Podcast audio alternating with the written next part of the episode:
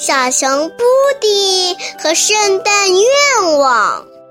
从十二月一日到十二月二十四日，每天一个故事，每天收集一个圣诞愿望。圣诞倒计时开始啦！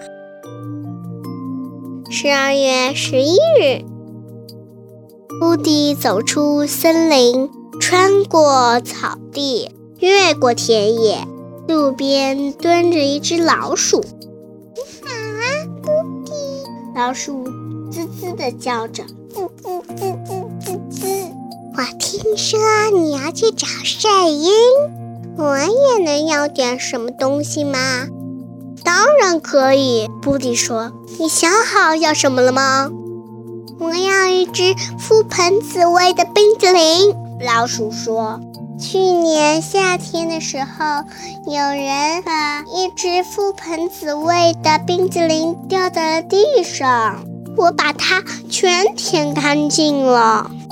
哦，实在是太好吃了！从那以后啊，我心里装的全是它了。明白，布迪说着，拿出铅笔，在信上写道。老鼠想要一只覆盆子味的冰激凌。今天就讲到这里啦，你们还想听后面的故事吗？欢迎大家明天继续收听哦！哈，再见。如果你还想听我们的更多的故事，欢迎大家关注微信订阅号“家宝妈妈”。讲故故事，我在那儿，我等着你哦。